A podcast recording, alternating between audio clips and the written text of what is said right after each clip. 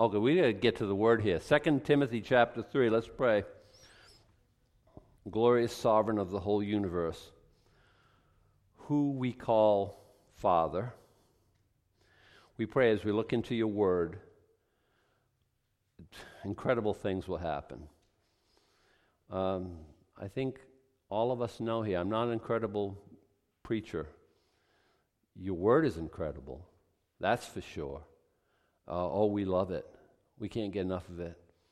I pray your blessing on our time in the Word here this morning, that uh, you, you would have us behold glorious things. In Jesus' name, amen. Okay, chapter 3 started out with, and I'm not going to re- do the whole thing because we won't get any, we won't get very far.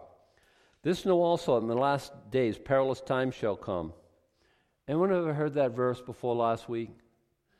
Yeah, it's kind of iconic.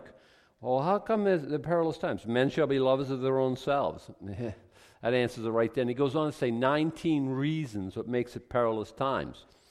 Men shall be lovers of their own selves, covetous, boasters, proud, blasphemers, disobedient to parents, unthankful, unholy, without natural affection, truce breakers, false accusers, incontinent means no self control, fierce, despisers of those that are good, traitors, heady, high minded, lovers of pleasure more than lovers of God. And these people, they have a form of godliness, but they deny the power thereof. And here's what you got to know about it, Timothy. From such, turn away. Oh, you got to reach these ones. That's not what Paul says. Paul says these ones here, these ones are like, okay, they're on the opposite team. They're not like used to be us, and now they're, no, no, no uh, with the reversible jacket, Team Jesus, and then he flip around, Team Satan. No, they were always on Team Satan, okay? Th- these ones here, you, you gotta, you gotta turn away from them. And he goes on to say, you know, some of the things that they do. And he, he characterized them. They're just like Jannes and Jambres, how they withstood Moses. He's saying Jannes and Jambres. Um, I used to make reference to the Charlton Heston movie, The Ten Commandments, and then like people like Charlton who? What are you on about now, Gramps? Uh, and then I used to reference the Steven Spielberg cartoon. It, someone, someone say, yeah, I know you. You know, you're playing with the big boys now. See? There's a little window of opportunity there where you just make these cultural references and people know what you're talking about. It was a, it was a blockbuster cartoon. Anything Spielberg does is bigger than big, right?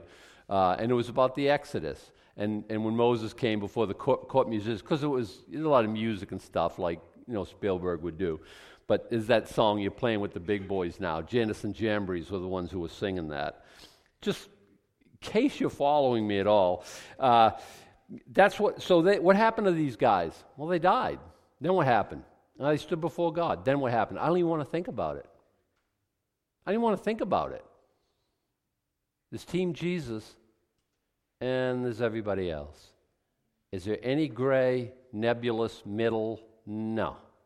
And you're thinking maybe. Is that, now, Adam, that's not politically correct. I know, it's biblically correct. Uh, bib, I'm not a politically correct guy. Yeah, I'll use some different words if it's uh, not many, actually. I don't change my whole speech. I can't at this point. I don't have that much flexibility. I'm not going to call you, I don't think it's helpful if you think you're a, a, woman trapped in a man's body and I say, oh, no, Fred, you look wonderful in that dress. I don't, I'm not, I don't think that's a, a helpful or a beneficial thing. I'm not politically correct. No, I'm biblically correct. We have this, like, political correctness, you think that's like a new thing? No, it's not. It's just a new name. We used to call it incorrect. And we used to call it sin. And now it's like we have to change the way we perceive reality, and we have to be unscientific to support your gender dysphoria. We used to be able to cure that. Now we can't even call it a disease or some sort of hater. But I digress. Anyway, so we talk about Jesus is the only way to heaven. Listen, Jannes and Jambres, they are on our team. They're the ones who were perilous times guys, lovers' own selves, covetous boasters, all that, rebellious against God and they died in that situation, what happened? Again, I don't even want to think about that. There's nobody I know who I say, I want that person to go to hell. Who goes to hell? Anyone doesn't know Jesus as the Lord and Savior? Hey, I didn't write it. I'm just telling you. Don't